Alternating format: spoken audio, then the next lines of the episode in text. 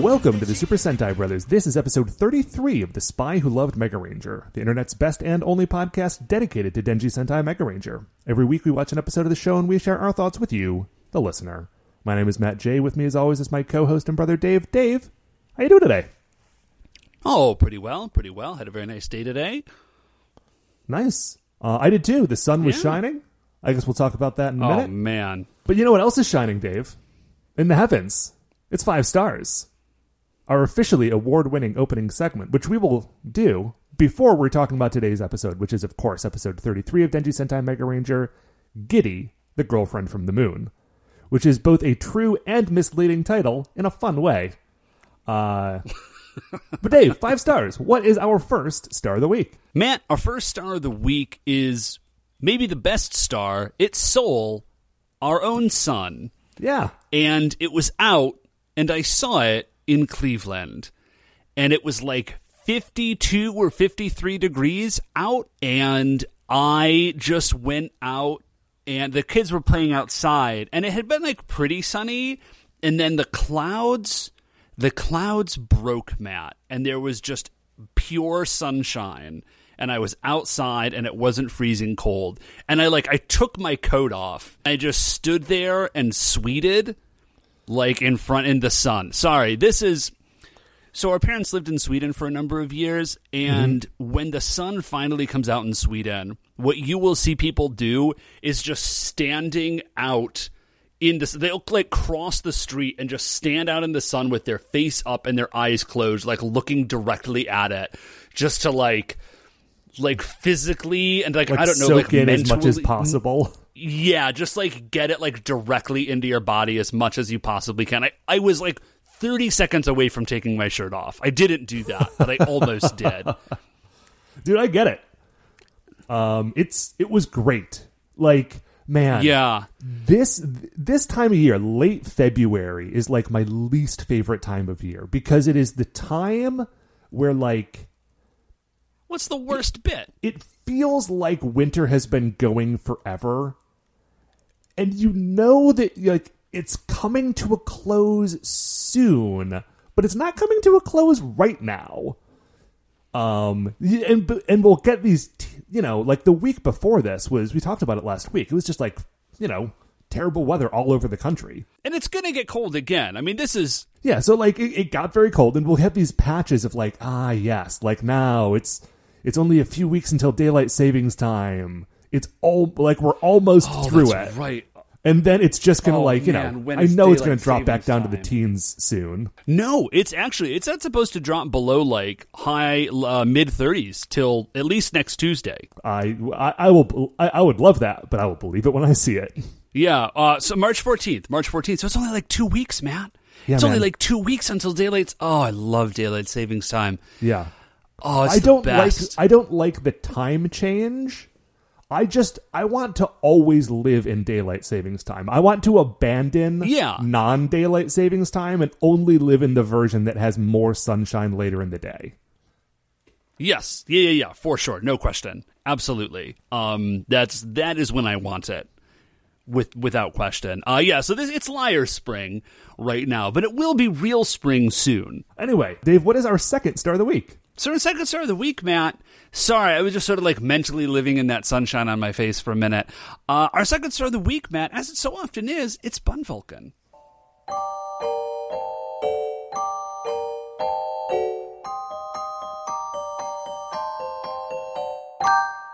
Welcome to Bun Vulcan.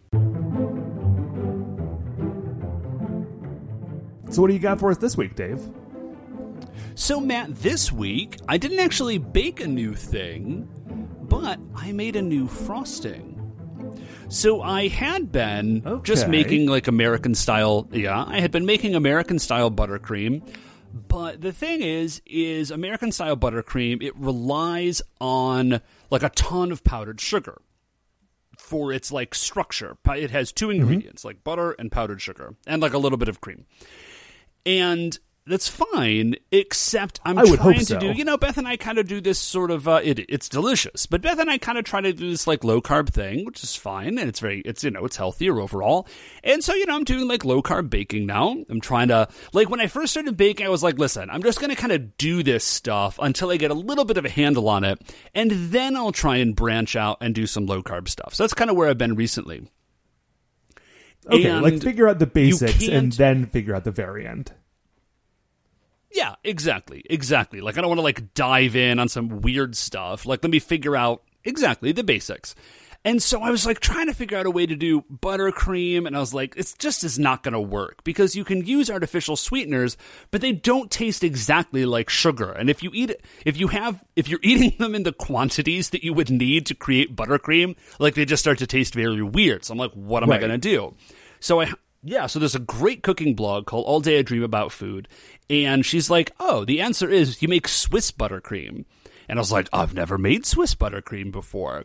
So basically what you do is you get your egg whites really warm, like like just under coagulating, so like 150 Okay. degrees, and I think they coagulate at like um 162 or something like that and you get so you mix your sugar in with that and you heat it to 150 degrees and then you whip it up into a meringue and then you throw softened butter into that like once the meringue is already whipped and the warmth from the meringue the warmth from the meringue melts the butter and incorporates and aerates. So it doesn't end up as fluffy as a meringue. Like you're losing volume because you're introducing fat, and that's just like that's a thing that happens.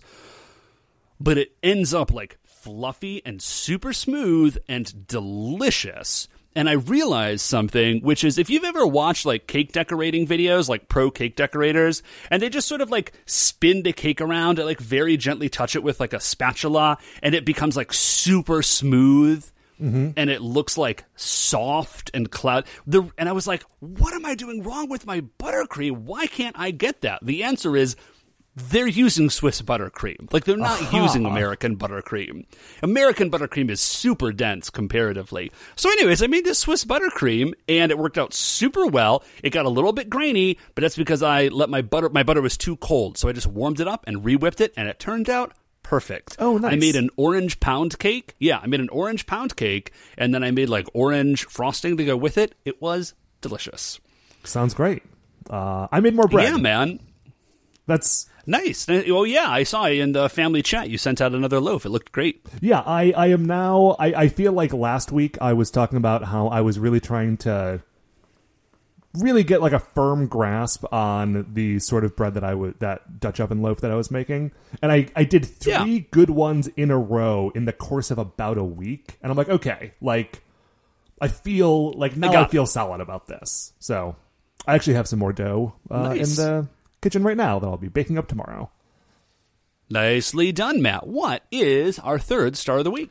So, third star of the week, Dave, is I have been revisiting some old Marvel Cinematic Universe movies. I mean, okay, none of them. Eh, okay, actually, some of them are old. There's But I was gonna say, They've- dude, Iron Man. 2008, I think. Right? Yeah, something like that. Anyway, um, I'm not going back that far. So the thing is, I have on this show recommended in the past uh, a different podcast called Blank Check, right? Pod- Yeah, 2008. yeah, uh, podcast about filmographies. But they also have these side. Oh yeah, yeah, yeah. You've you've mentioned that. So they've got these side projects that they do where they'll pick like a long series of movies and do like a watch along commentary track thing with them.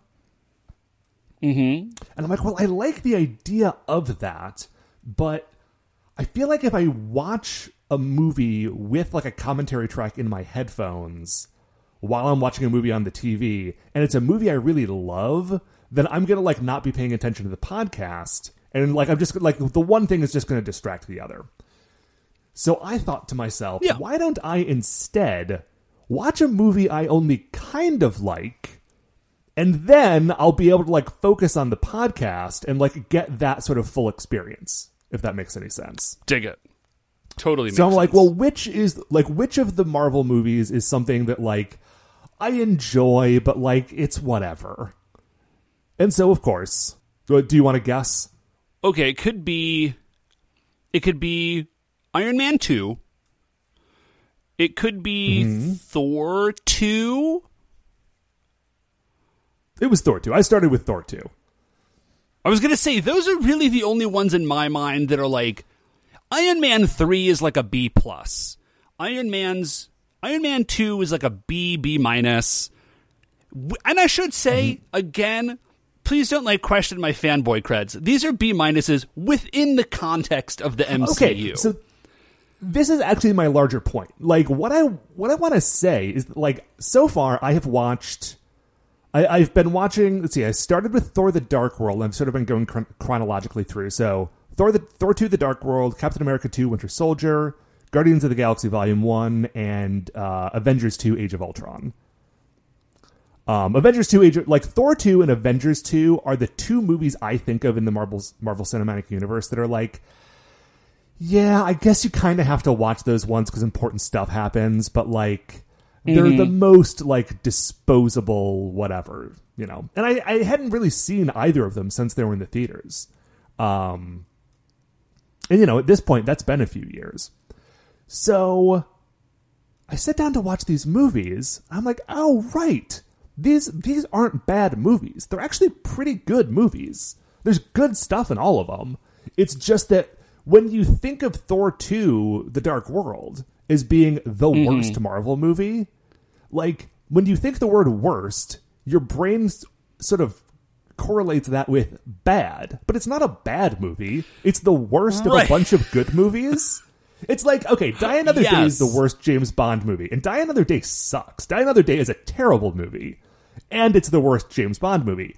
Thor 2, I'm not sure that Thor 2 actually is the worst Marvel movie. I'd have to do like a full rewatch to like weigh in on that. But even if it was the worst uh, Marvel movie, that doesn't mean that it's not a good movie.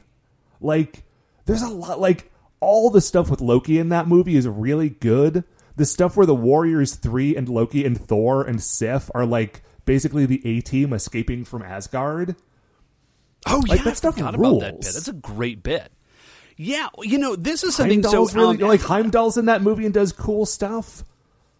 Wow. I mean, it's Anthony Idris Elba, Hopkins- right? Like, Yeah, and like you know, Anthony Hopkins doesn't have a lot to do in that movie, and you know, he's kind of but he's in it. he does like Anthony Hopkins doesn't have to put in a lot of work to have like a decent impact, but like boy, like when he's on the throne yelling at Loki about like how his birthright was to die, like it's good stuff. Oh stuff man, it is. It's movie? really good stuff. You know, one of the things that I really that it's sort of in a weird way snuck up on me almost is we were watching the most recent episode of WandaVision this last weekend, and you know that the opening scroll of Marvel stuff, and it's all like clips from mm-hmm. past MCU projects. And at this point, there's a lot of clips. Like, a lot. There is a lot of movie in these movies. And I was like, man, it kind of snuck up on me. Th- this is now a, a full, like, they've always called it the Marvel Cinematic Universe, but in a sneaky sort of way, it really does. It feels so fleshed out at this point. Like there's just so much there. And one of the things that I think is coolest about it, or that I kind of dig about it the most, is as a kind of long term comics guy, this is one of the coolest things about Marvel Comics. And now, even if you've never read the comics, you are getting to experience that same feeling, that same sort of thing through the medium of the movies, you know, um, and it's really cool because I get to, I get to share it with Beth because she loves all the movies and TV shows. She's just not really a comic book person, like just the format. She just Yeah. doesn't dig it.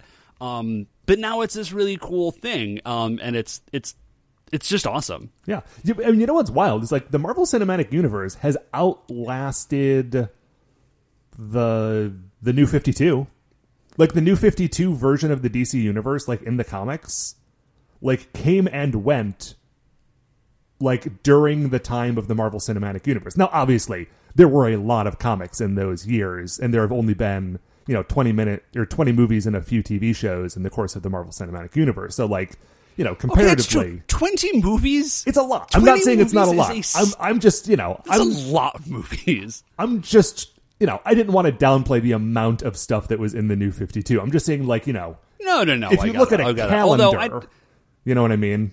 right. It's wild. No, I it's mean, cool. also DC DC reboots their universe. Uh I just think every day, like the head editor goes in and like flips a coin as to whether they're going to reboot it today or not. Head editor Harvey Dent.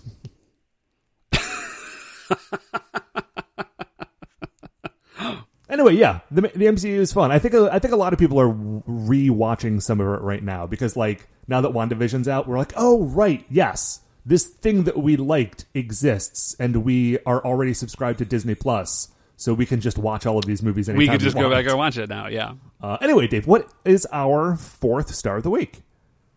So our fourth star of the week is like a low key commercial. It's just some like really really cool Kickstarter projects that are out there that um we're either backing or just like I kind of want to back, but like, I can't back everything. And the first, like they have no fear. Like this thing is like way past its its stretch goals. They've raised like half a million dollars so far. But if you want to get in early access, it's called Dungeon Alchemist, and this is a D and D uh, thing. And here's what it is. Now, when you say it's a D&D Is- thing, is it like a... No, I mean, it's kickstarting, so it, this is not like a Wizards of the Coast It's yeah. thing. Sorry, what I should have said is it is a tabletop role playing oriented thing. It is Okay. not specifically Dungeons and Dragons, but Dungeons and Dragons is you know a lot of people play it with a map where you know most people aren't playing like Mage with a map or something. Anyways, here's what Dungeon Alchemist does: is it has like as they're programming it, it's got like fifteen themes, right? So like Wizard's Lair or Pirate Cove or Dungeon or Town or whatever, right? And you just open up a blank thing and you just draw a square or a triangle or whatever shape you want. And you say, this is a bedroom. And it just goes like, do, do, do, do, do, do, do, do, do. And it just fills it in with a bunch of bedroom stuff. Ooh. Or you say like this is yeah, or you say like this is a tavern. It's like okay, and it just creates a tavern like procedurally out of like you know given like the size that you want it to be and and all of this stuff. And then you can either uh it's all 3d so you can either use it on like a virtual tabletop or you can turn it flat and just make it top down and print them out. Um it looks it just looks incredibly cool. Again the project is called dungeon alchemist. I i am very seriously considering getting in on it um, the only reason I'm not is that I'm not actively involved in a Dungeons and Dragons game like right at this minute. But I do plan on playing more Dungeons and Dragons in the future, and so I probably have to get this very cool thing. I mean, So it would almost be irresponsible projects, not to. It would almost, Matt. You speak. You're such a wise person. uh, and then there was another project, Matt, that we were going to talk about, but I'll let you lean in on this one, even though we're both very excited Oh. about it. Yeah, there is. Um, there's actually two others that I just saw today that I'm like, oh man, do I spend all of my money on this? And the answer is no, because I'm renovating a house. But I can spend some of my money on at least one of them. Uh, and one of them is there's a we we've talked a lot about the the tabletop game Mage uh, on this podcast, and there is a. Can you ever talk about it too much, Matt? I don't think I said too much, Dave. I think I, I think I just said a lot. anyway, it's just the same game, but set in a different time period. It's set in the Victorian uh, era, which I don't think there there was the Sorcerer's Crusade in the old editions, but I don't think that was specifically Victorian. It's been a while since I've read the Sorcerer's Crusade. books. No, that was no, that was like Elizabethan up through like early Georgian. Okay. I think was kind of the vibe there. And there had been talk a lot. There no, you know what, Matt? There was some Victorian stuff but in like first edition. Oh, all right. I want to say. So there is some Victorian mage stuff like way back in like the publishing history, but uh, nothing for like 15 or 16 or maybe 20 years. So yeah, it's no new rules, but it's just a bunch of cool setting stuff and background stuff, and it does look very very cool. I probably will not get that one though, but it does look extraordinary. I don't know, man. I might, Yeah. as I'm thinking about it, I might, I might at least get the the, PDF. the thing that the thing that's really like the other project that I was looking at the other day that was like, man, I really, really want this, but like, when am I ever going to get a chance to play it? Is yet another expansion to the board game Root, which is this really fun, like asynchronous, um, like strategy game. It's not exactly like a battle strategy game because it's so asynchronous that some of the factions like do not thrive in combat. Um, Right. But it's like it's this big game that takes like a while to play, and I live alone and in a pandemic, and I don't get a chance to play board games with people like around a table anymore. Um, I mean, theoretically, eventually I'll be able to do that again. But uh, but Dave, one of the factions is just like this angry mob. And uh, the name of the faction is That's not a great, not a great start, Matt. uh, well, the the name of the fun, the faction is Lord of the Hundreds, and it's just like you control this. And it, oh, the game is very cute. Like all the, it's like little like fantasy animals in like a woodland kingdom, uh, and these are just like these little red mice running around with like fire, just uh, laying waste to the world around them. um, Okay, so again, that's a little bit, little close to home, a little bit close to home, a little bit soon Root, I would say. You know, dude, you know, because they obviously they have to have been developing this for a long time. That like on January the sixth, the developers are like, oh no, oh no. No, oh man. I mean, we all were, but they were like, in general, oh, but also like for very specific reasons for us right now. Oh no, man. I'm just Dave. I'm just excited to see how it would play out in the game.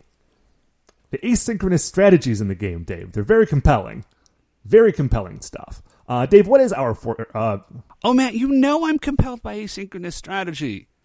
Uh, but, but Matt, what is our fifth star of the week? Dave, uh, our fifth star of the week is a house update. Nice. Uh, yeah. So I, um, as listeners to the show know, I bought a house. The house is uh, old and in need of major renovations, and so I haven't moved in yet. And so I've been sort of working steadily to get it sort of habitable so I can move in. And the project is coming along, and it's very cool. What the the big update this week is that I have finally sort of uh, worked out with the bank a way to get a loan based on the value of the house that I can sort of use that money to fund the repairs, and then once that's all done, I'll sort of get a I'll sort of refinance it and sort of have that be my mortgage and move on. Now that's sort of the the bullet point, so I don't sort of go into the weeds on talking about like home finance, which is something that I barely understand and is not entertaining. Here's the thing that may be entertaining, though, Dave, is that for some reason, like the way that I was sort of bounced around from banker to banker, like by the time I ended up like finding a person who I could talk to to actually help me work this out, they were like, okay, like we will do all mm-hmm. this stuff, and then at the end, you will come into the branch, the branch of the bank, and you will sign the paperwork. And on the day before I had to go into the bank, they were like, okay, here's the address. I look it up, and it turns out that the bank I was going to was a branch of the bank that was in a local grocery store, Okay. Oh, yeah, that's not great. which is like, which is also like 20 minutes away from where I live. Like, I live like right up by Edgewater, and this is in Fairview Park. Uh, at the Giant Eagle on the Rain.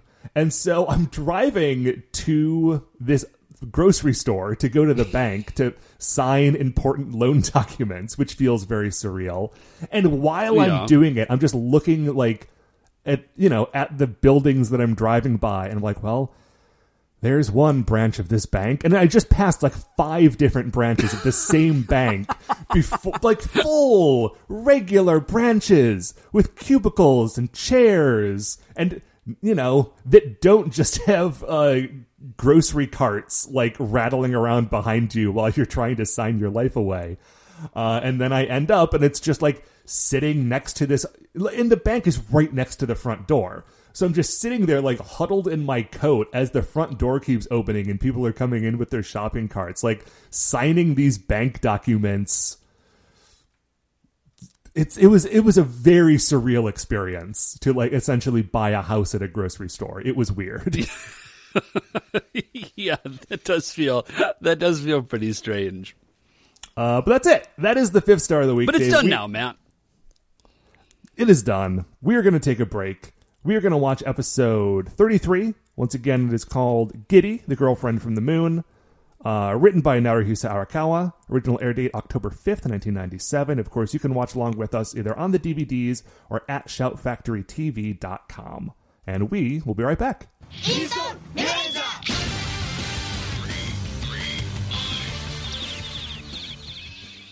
All right, welcome back. We're on the moon. It's great. There are new robots there. Dave, there's a lot there's a lot of good stuff happening here in space. We got yeah, a moon no, base, extremely good right? stuff. Extremely good stuff. I will give you a list, Dave, of things in ascending importance of things that we find in space as we're sort of cutting Mm-hmm. around. Uh, there is a moon base. That's great. We see the picture of the new robots. That's cool. Yep. I do Uh, get a giant kick out of the fact that Kenta's is just like a, a an android, Just a large man. like everybody else has vehicles, and he's just like a robot man. Shogo is there. he is up and about and healthy looking and working on repairing uh, Galaxy Mega.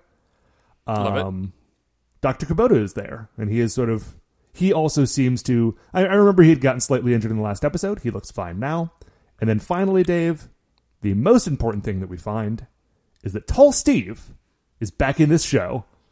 He is. I was. I was genuinely, man, genuinely kind of relieved to see him because I was Me like, too. this can't be the end of Tall Steve. I was worried something had happened to him. You know, like all of the people in this base are at risk every time Galaxy Mega goes into combat. I thought that like I guess Tall Steve just like bit it at some point, like halfway through the Dude season. just ate it. But No, no, he's good, man. He's good. Thank goodness. Uh so Dr. Kubota's like, Shogo, when is like listen, thank goodness that not Galaxy Mega. What's the new robot's name? Mega Voyager. Voyager. Mega Voyager, thank you. It's like thank goodness Mega Voyager was ready to go when it was, but when is Galaxy Mega going to be fixed? And Shogo's like, listen, we're working as fast as we can, um, but like, you know, Galaxy really took a beating. Tall Steve says something, and I haven't heard him say anything in a long time, and I think this might be the longest series of lines he's ever had. But Tall, they have to have overdubbed this guy. They either did they did one of two things. They overdubbed Tall Steve with the Japanese person speaking English, or they said, "Tall Steve, your American English is not." And my our sister, who is um, who teaches overseas, like teaches English to speakers of foreign language, has told us that this is true.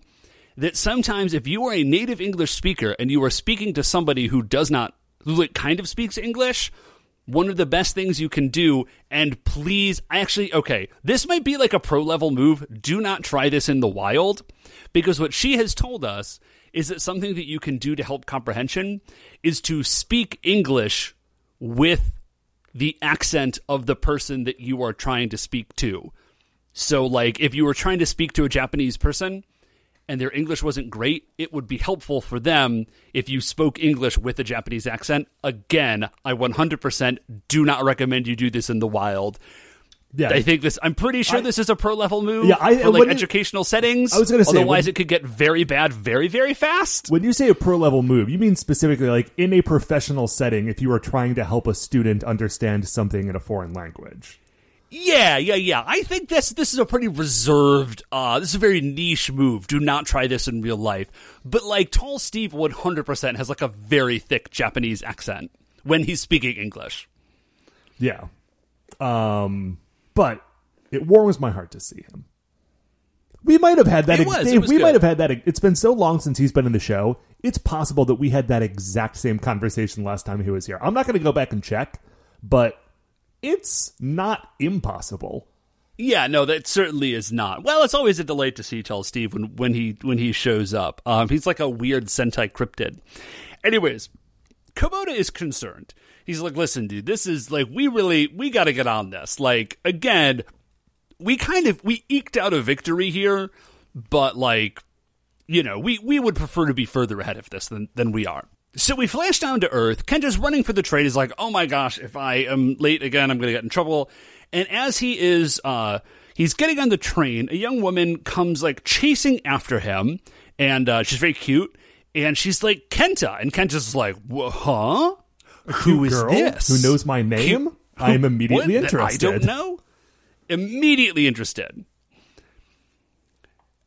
But the train dings and like the doors close, and he's like, "No, no, no!" There's like dawning horror on his face as the He's like trying doors to pry the doors open.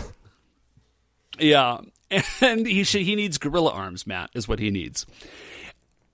And so, as he as the train is pulling away, he's staring forlornly at this young woman, and she is saying something to him. It is not clear what she's saying. We don't hear it. But when Kenta Right, sees but she it, is says, chasing after the train and like Yeah. banging on the window and calling his name. He can tell that much at least. Right. And when Kenta looks at her, he's like, I love you? Is that what you're saying? Oh my gosh, this girl loves me? And then the train has pulled away. So we got to the Digital Research Club, and Kenta is just relaying all of this, and he's sort of like going, like putting on a little like mime act and going through the motions. He's like, and then she was running a at me really like good this. job.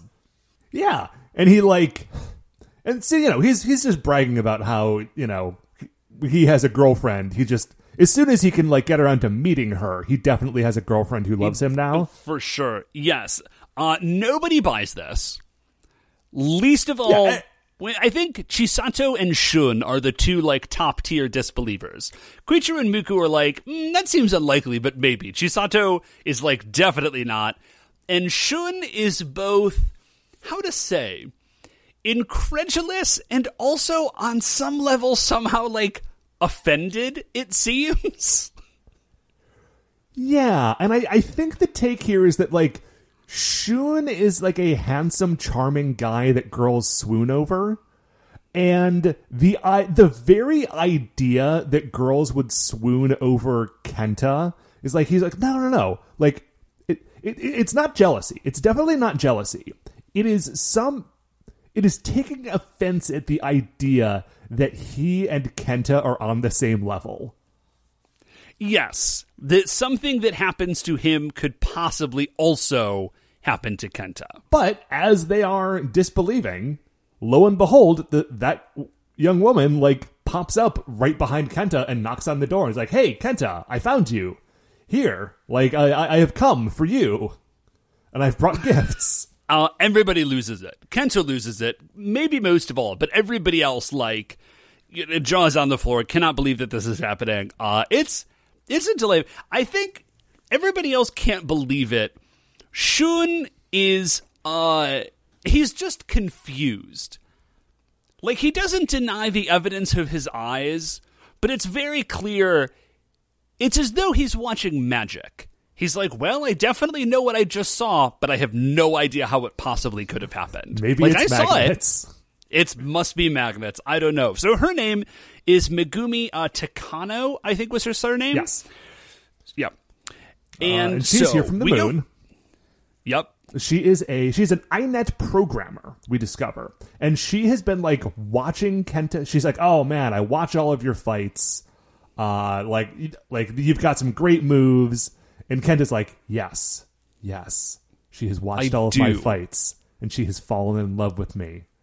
This is wonderful. This is like from Russia with Love, except that there's not going to be a twist later."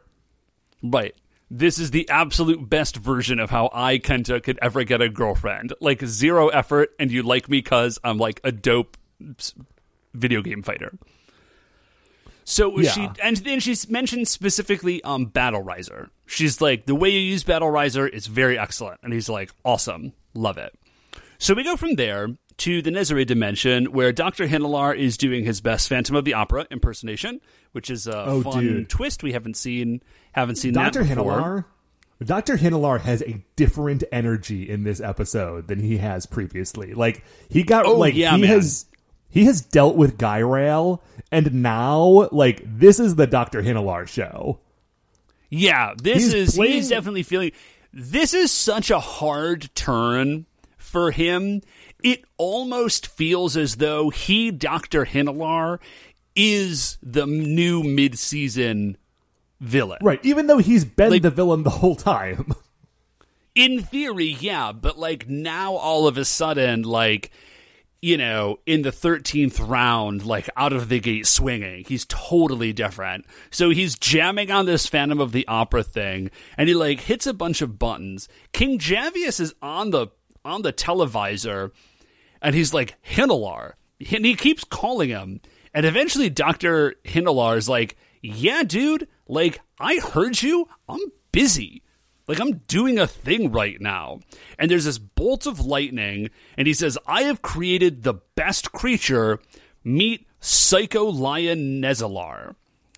yes. Now And when he says he has created the best creature, uh, he is not far off. Psycho Lion Nezalar is sick as hell. Dude, Psycho Like, Lion he looks amazing. looks so good. And what is interesting to me is like this is episode 33, right? Like we are we are we are beyond the point where we should be having a mid-season pivot, but this is absolutely a mid-season pivot because we are introducing an upgraded version of the week the monster of the weeks, right? It's always Yes. been, you know, like whatever Nezare monster. But this is not the same sort of thing. This is an like the Psycho Nezalar beasts I think are just going to be like the new version, and I'm really curious if they all look this cool. Man, I don't know because okay, so Psycho Lion Nezalar, so he is an animal, of course, but he looks a lot more robotic, I would say, than a lot of the previous. Like, there's always been like a, a kind of a twisty, like robot-ish sometimes, but also like very organic. Psycho Lion Nezalar does not look like that. Yeah, he looks He like a looks beautiful like- golden robot lion man.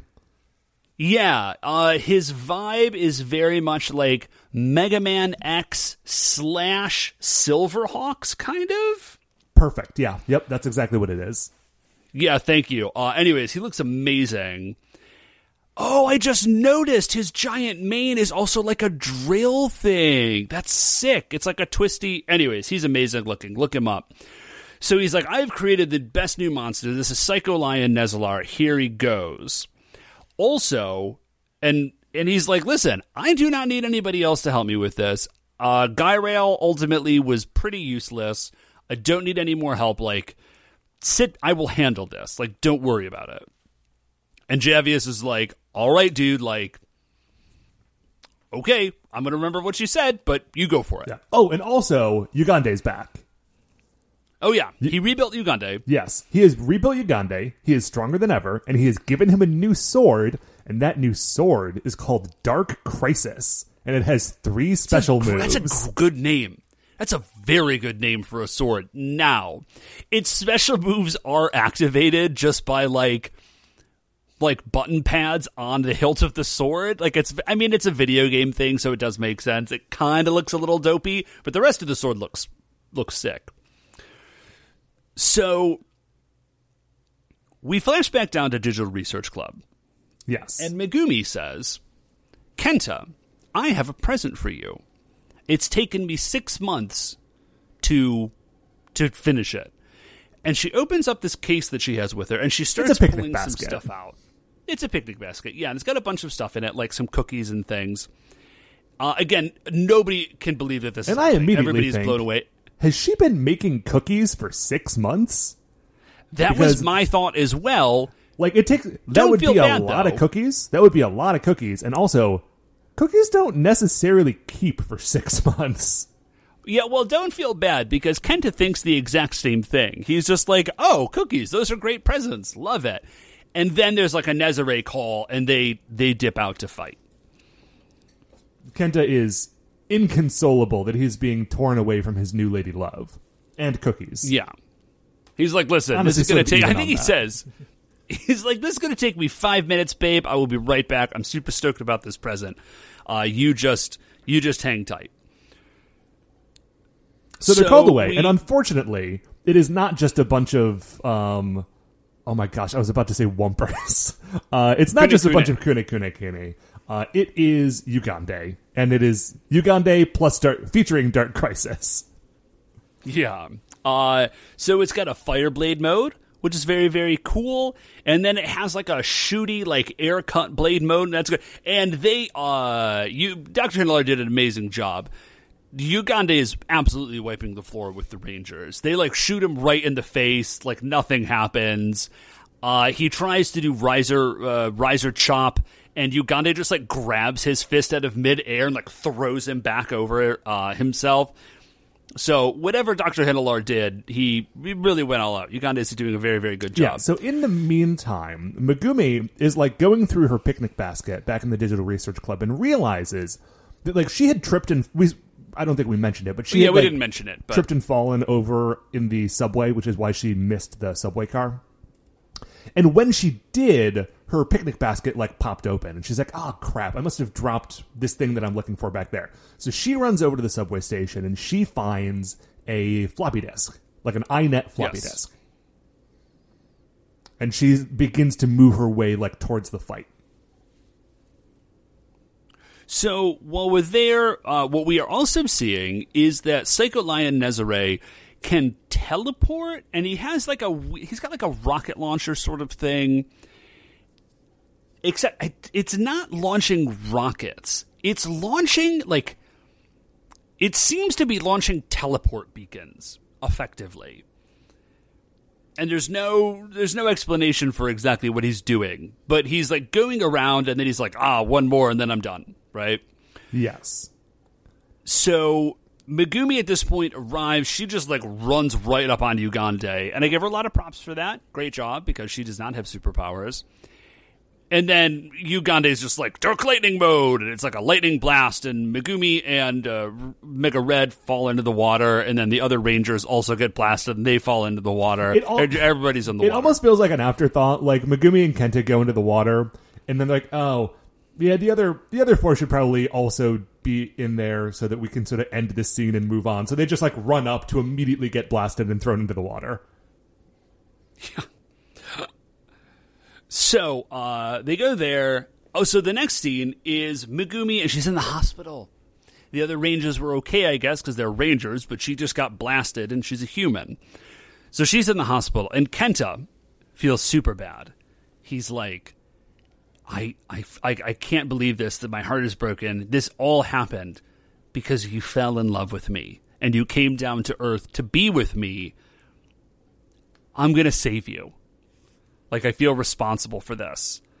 Had you not inevitably fallen in love with me, I mean, everything would have been okay. I mean, h- how could that not have happened? Really? I mean, look at me, but you know, it's, But it is it is a shame. and then he picks up the cookies and he's like, "These." Oh no, no, I'm sorry. There's another. There's a quick bit where we see Doctor Kubota and he's just like, "Hey guys, while you were fighting Ugande, there was like this whole other thing."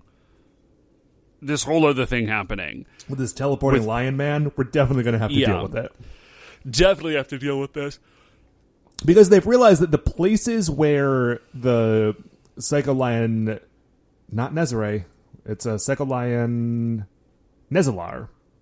I'm definitely Yes. going to get that wrong a bunch. Psycho Lion Nezalar, the places where he has like dropped these, I don't know, teleport beacons that are also mines or bombs are all in like Yeah, it's not clear. it's a it's a dam it's like a power plant it's all of these places that if they were to all get blown up it would just destroy all of japan Well, specifically, there's one spot where he said, like, Chisato says, like, oh, those spots are all super important for, like, the city. But then there's also, it's called the Super Energy Lab. And Dr. Kubota says if that thing blows up, it will have the force of, like, 50 hydrogen bombs. And, like, not just Tokyo, all of Japan would go up. Yeah, so like we So need that's like the specific. like just go, just be there because there's gonna be some. You're gonna have to fight someone, and you're gonna have to do it there. So just go there now, and we'll figure out what this all means. Yeah. So then Kenta's, we go back to Kenta, and he's just like, I'll eat the cookies, and when I return, we'll go on a date. Your cookies will give me strength. Right. And so he dashes off. So the Rangers are all there together. And uh, Psycho Lion Nezari kind of like taunts them, and they're like, Well, you're just another Nezari beast. And he's like, No, let me explain the whole upgrade process. I am now Psycho Lion Nezalar. Uh, it's a fun little bit of exposition. And it's a quick Kune Kune fight. And then we get clued into what Psycho Lion Nezare's plan is. And it's a very cool and I think totally unique plan. I don't think we've ever seen something like this before. Not that I can recall, at least. So his plan is, he's like, okay. He he kind of pulls a uh, Clint Eastwood from a fistful of dollars, where he's like, if you're gonna beat me, you've got to shoot me right here. And then Kent is like, okay, I'll shoot you right there. And he does shoot him right there. Now the thing is, in a fistful of dollars, uh, that is Clint Eastwood like trying to trick somebody into shooting him in a like a shield he's wearing underneath the poncho. Um, what Psycho Lion Nezalar is doing is a little different because he's having him shoot. He's having Kenta shoot him in his weak point. It genuinely is a weak point, but the problem is that whatever gun thing he had been messing around with earlier, what that did is it linked the bombs that he planted to specific points on his own body. So when Kenta shoots him in this like weak spot above his heart, like Lion Nezare or Nezalar is definitely injured, but also a dam explodes. Yes. Now, of course, Kay doesn't see this happening, right? Kenta doesn't know that, you know, that this is up. And so he blasts him like a few more times and like blows inadvertently, like blows up a bunch of other stuff too. Yeah, and as he's sort of going in for the kill, uh, and I think the other Rangers have arrived at this point too. Doctor uh, Kubota gets on the phone with them. He's like, "Hey, uh, you need to stop what you're doing immediately, or you will destroy this entire country." and and also sort of the world and there and now Psycho Lion Nezare is just like ha now you understand I can't be stopped because if you shoot me like you'll blow up this thing and like you'll blow up the earth and it's like I okay obviously this is a children's show etc but like dude your goal was to blow up the earth what why like this is this in, this is an incre- I like the plan. It's very cl- interesting. But it's like entirely convoluted and totally unnecessary. Cuz what we just found out is that unless it's like a okay, this is why I thought it was a teleport beacon and not a bomb. Is because it is using the ranger's own blasts to blow these things up. If it's just bombs, why wouldn't he just blow the stuff up? Like, why create this this uh, like Rube Goldberg machine of a plan to to get the Rangers to shoot him so it would then blow up? That that I think makes sense. Yeah.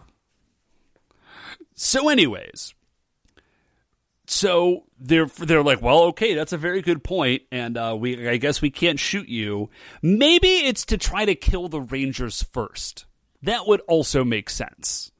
Yeah, but I, I think that the teleport theory works well, and I think that will actually play out as we go on. I think I think we can make sense of this.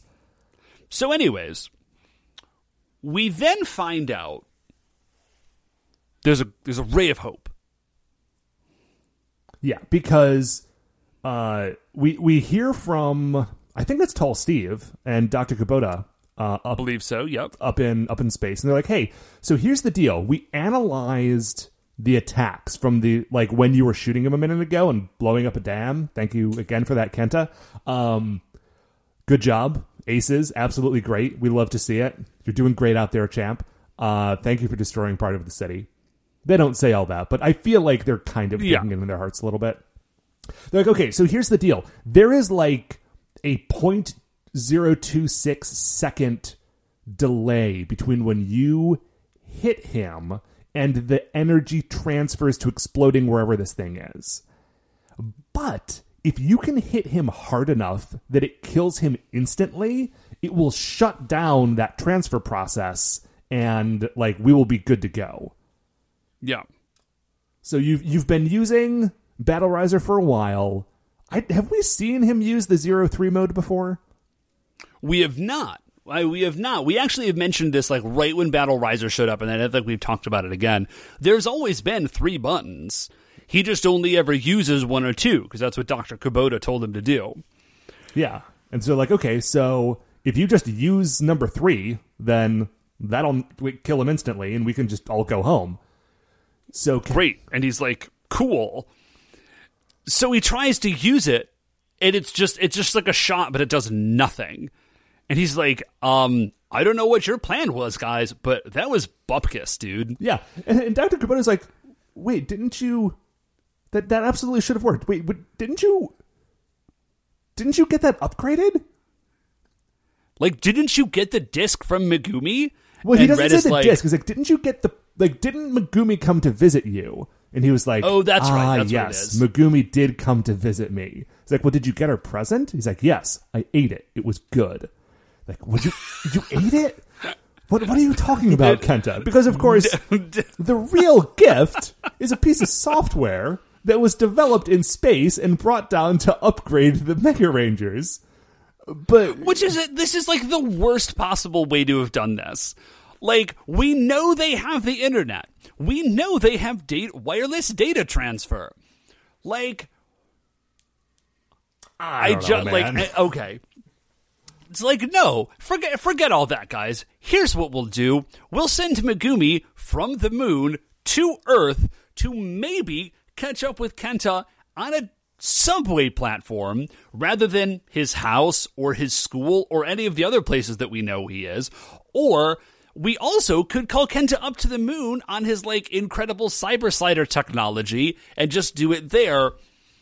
No, we're just gonna nah, no, no, no. We'll send Megumi with her picnic basket and a bunch of cookies and the software update in a case, and just send her to the subway station. my guess That's the plan. My guess is that Megumi had shore leave coming up anyway, and she had been the one who'd been developing this software. And she was like, I'm going down to Earth anyway. Let me deliver it. It'll be fun. okay, That's, that's that. the only version of this that. that really makes sense to me. Okay, And of course, So- Kenta completely got the wrong idea and thinks that she's helplessly in love with him. well, listen, she could be helplessly in love with him, and also be here to do the thing. She did make the cookies. That's true. So, anyways, Megumi at this point has woken up. We see her. She's like, you know, Terminator running towards, not really, towards the battle with the discs. And she's like, we're never going to get there. And uh, Mega Silver shows up. And he's like, I got you. Hop on. And he gives her a ride. And then they they arrive at the battle. Mega Silver's like, Mega Red Megumi, you guys dip. I'll step in for you and, you know, kind of buy you a minute to get this handled. Yeah. They go off. Uh, Megumi, like. So the thing about Battle Riser, if you've forgotten, is that it's like this thing that sits on his wrist, right? Like everybody has the digitizer on their one wrist, but uh, Kenta also has the Battle Riser that sits on his other wrist, like a bracelet thing. Um, So in order to install this stuff, Megumi like takes his hand and like brings it over to her and is like holding his hand and also like plugging a cable into the battle riser. But he is so f- I, I feel like he is so flustered by this girl holding his hand that he is kind of distracted from the fact that she is giving him a software update. Mm-hmm. Uh, she does though. She's like, okay, cool. You are fully upgraded now. Go use the zero three mo- mode and shoot that lion to death, please, before he kills us all. Yes. And he does. He does. He literally, like, he atomizes Psycho Lion Nezare. He turns him to dust. BBDB, when he goes down to make him giant, is actually like, he's like, ooh, I'm going to have to, like, suck up the dust and reconstitute Psycho Lion Nezare, like, whole, almost from whole cloth here. But I can do it.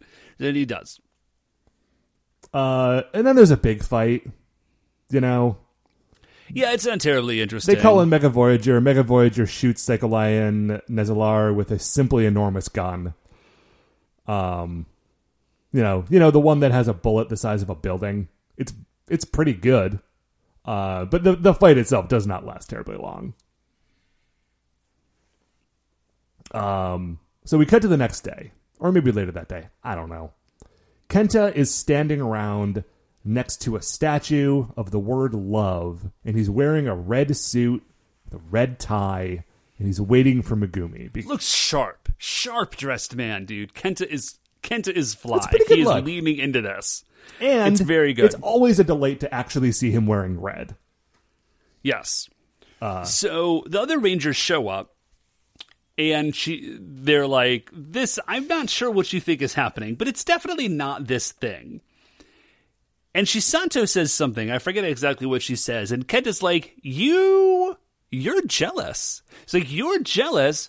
There's like another another girl around, aren't you? And Chisato's like, "What? No." I think it's actually pretty clear that she definitely is a little, at least a tiny bit salty about this. So Megumi arrives, and uh, like Kenta just sees her like skipping towards them, and, she, and he's like, "Ah, yes, cool, great, loving this." Um, and and as she arrives, he's like, "You guys get out of here." Hey, Megumi, like to thank you for all of your help. I'd like to take you out for a date. Where do you want to go? Like any, you know, it's on me. This is going to be a great time. You just you and me on a cool romantic date. Uh, Megumi, sort of for the first time being confronted with this like straight on, is like, oh, um, well, Um, so the thing about that actually is, and then she gets like a Skype call um, on her like video phone that she has, which is cool. Which is important that it's not just a regular phone because we get to see the person on the other line, and the person on the other line is Shogo, the chief engineer of Galaxy Mega, and Kenta's sort of uh, Ken, like good friend slash uh, semi rival. And he says, Meg, what are you still doing on Earth? Like, shouldn't you be back up to base by now? And Kenta says, Whoa, whoa, whoa, Shogo. Don't you slow your roll a little bit there, dude? It's a little bit, it's a little bit personal, a little bit familiar to be calling her Meg. And Shogo says, um, well, she is my girlfriend, so seems reasonable to me. and Kenta And then just poor Kenta. yeah, Kenta kind of like, uh, well, Kenta reacts the way that uh, I I think you could anticipate if you are familiar with the character. He he doesn't love this. He's not like mad at anybody, but he's definitely like, he's yeah, he's a little heartbroken. He had let himself sort of you know believe that this woman was in love with him even though she never said that, but he had convinced himself that it was the case, and he's disappointed. You know, it's it's a bummer for him. It's fine for her and Shogo. They're pr- presumably very Hey, happy. listen, I am uh, I am also a little bit bummed out for Kenta, but he rallies and he says, "You know what, man? I'm gonna eat some yakiniku. I'm gonna forget all about this." And he does like a he throws his jacket in the air, and then everybody is uh, everybody feels feels a lot better. And I feel better, Dave. And that's the end of the episode. But of Me course, too. it's not the end of our episode because finally, after like three episodes of not having anybody, uh, we have somebody to put on the Creature Royale. Yes. So, Psycho Lion Nezare, where does this guy go? If you have forgotten, because we haven't done it in a few weeks, we have started breaking up the Creature Royale into a season by season thing. So we are only going to be judging him against the other Nezare beasts. Okay. So I like his vibe. He's got a fun plan. He's no pig Nezare, I will say. Well, the, the, the thing is least. that okay, if Pig Nezare didn't have his own theme song about the diet crepe, uh, he might be on that same level. But I mean, come on. He, he might be, but yeah, Pig Nezare had so much personality. He's got a song, he's got a dance, he's got all that stuff. I honestly, but right underneath Pig Nezare is B Nezare, and B Nezare is is partly as high as he is. It's a very good plan, but also because he looks amazing. Yeah, yes, but- Psycho Lion Nezare also looks incredible. yes, and I think his plan is cooler.